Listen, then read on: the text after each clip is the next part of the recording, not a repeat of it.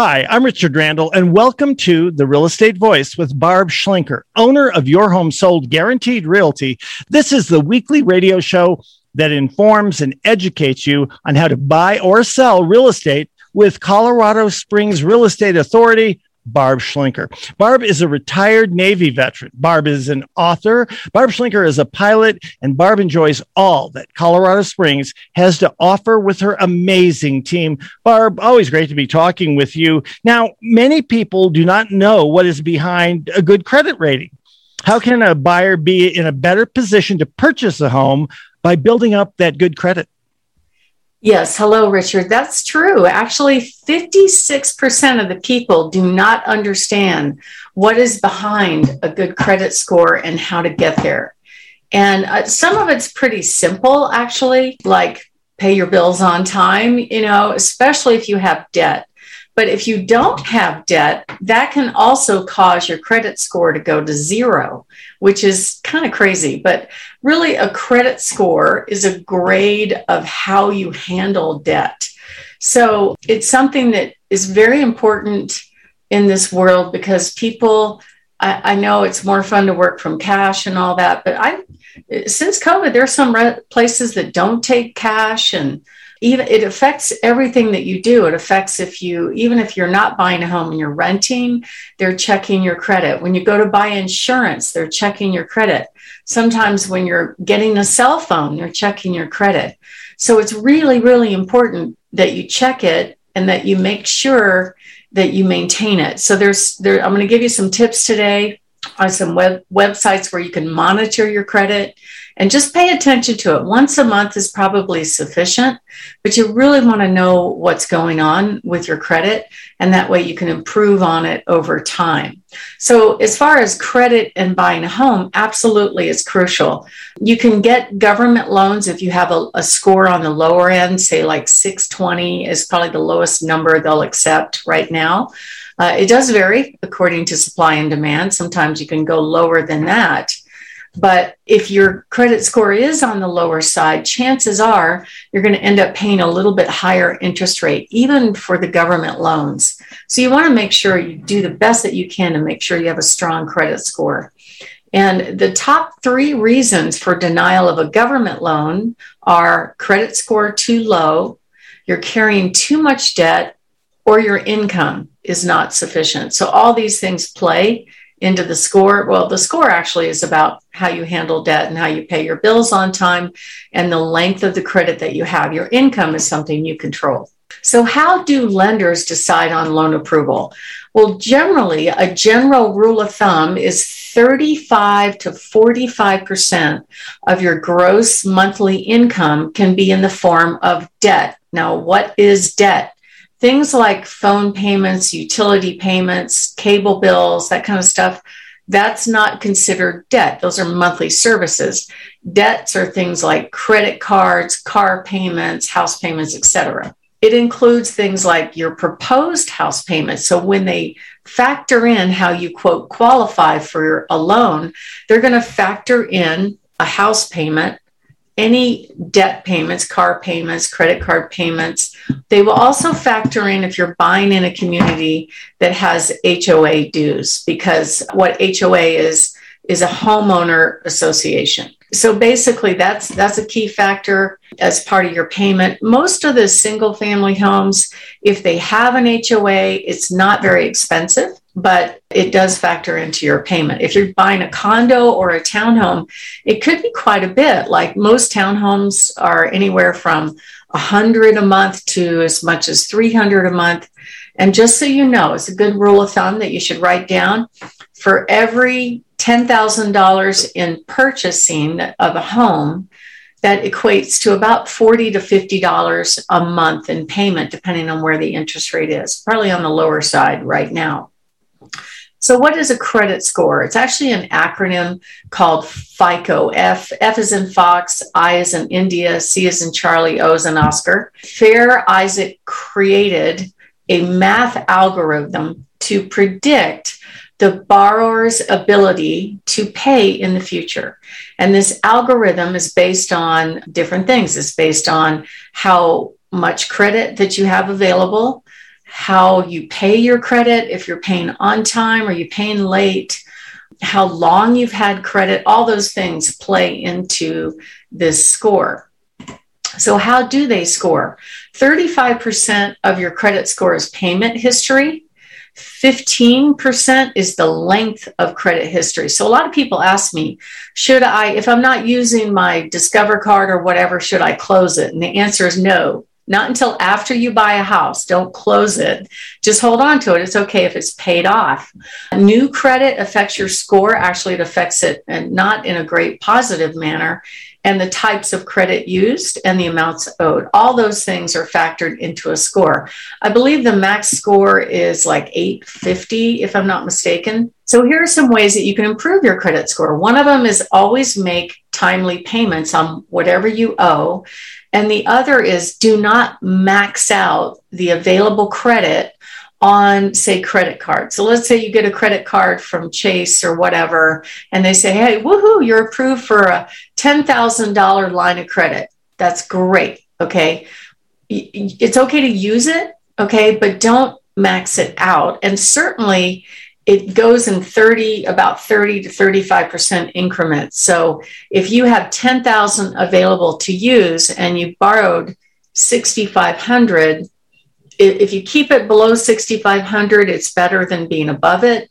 If you keep it below fifty percent, it's better than being above it. And if you keep it below thirty percent, it's better than being above it, meaning the uh, amount you owe as compared to the available balance.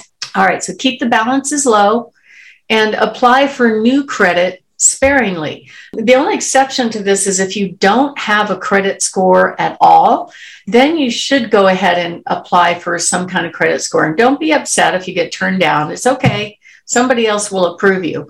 And even if they're not, you can you can put a couple hundred dollars into a bank account and get what's called a secure credit card, where you've got the few hundred dollars sitting there. You get your credit card that's tied to that money that you have in the bank.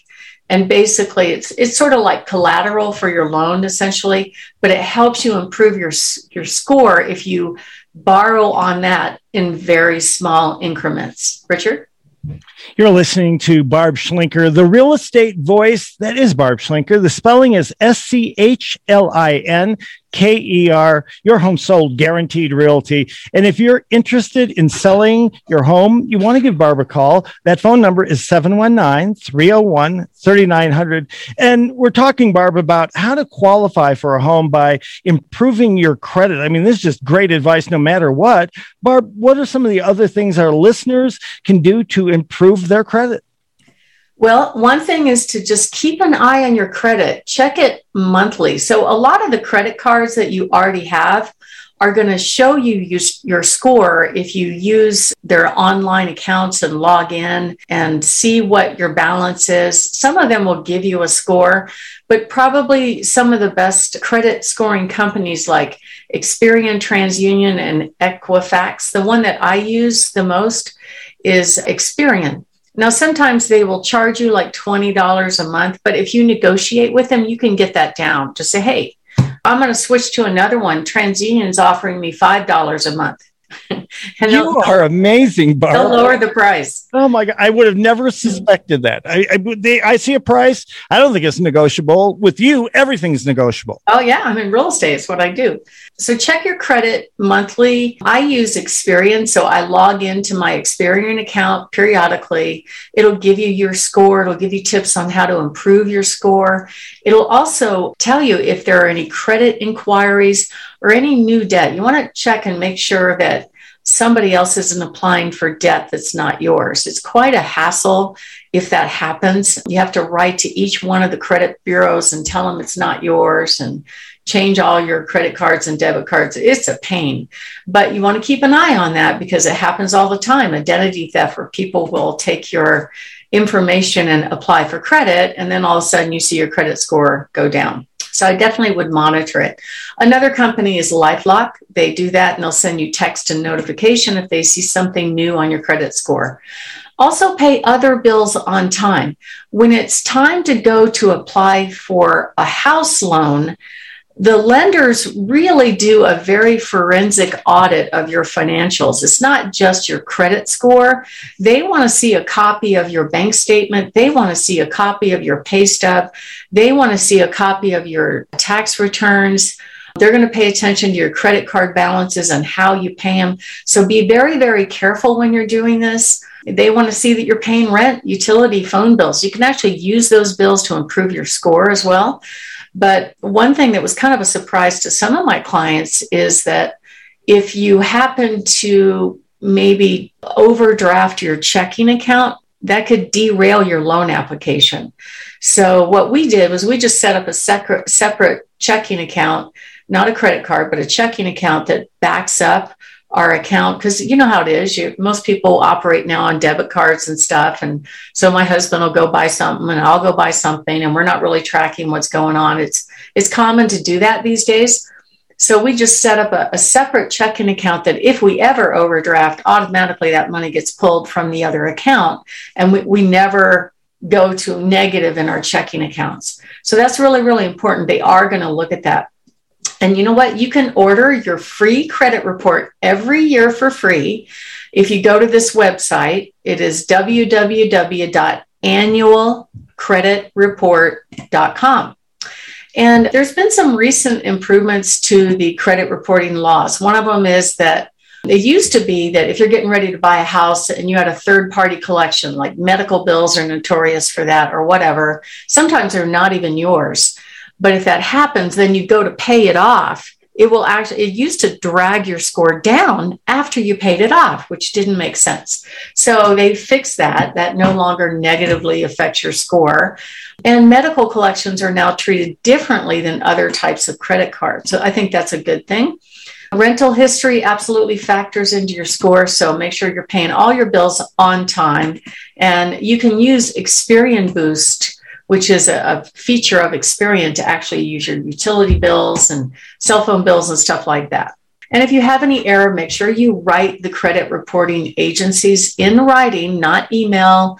Don't call them. Just find out what their address is online, Experian, Equifax, and TransUnion, and tell them if you have disputes. If the person that you're disputing, okay, cannot substantiate the debt within thirty days, these reporting agencies must remove it from your credit. And I've seen some lenders that are really good at fixing credit problems in a shorter period of time, but the credit reporting agencies typically have thirty days. So if you are shopping for a lender, give us a call anytime. We would love to help you, and we'll be able to point you in the right direction in order to get pre-approved for a loan. Richard? You're listening to The Real Estate Voice with Barb Schlinker of Your Home Sold Guaranteed Realty. And if you're thinking of making a move, call Barb at seven one nine, three oh one, three nine zero zero. We'll take a short break. When we come back, we'll be discussing, should home sellers be worried about buyers with a low down payment? Stay tuned for that.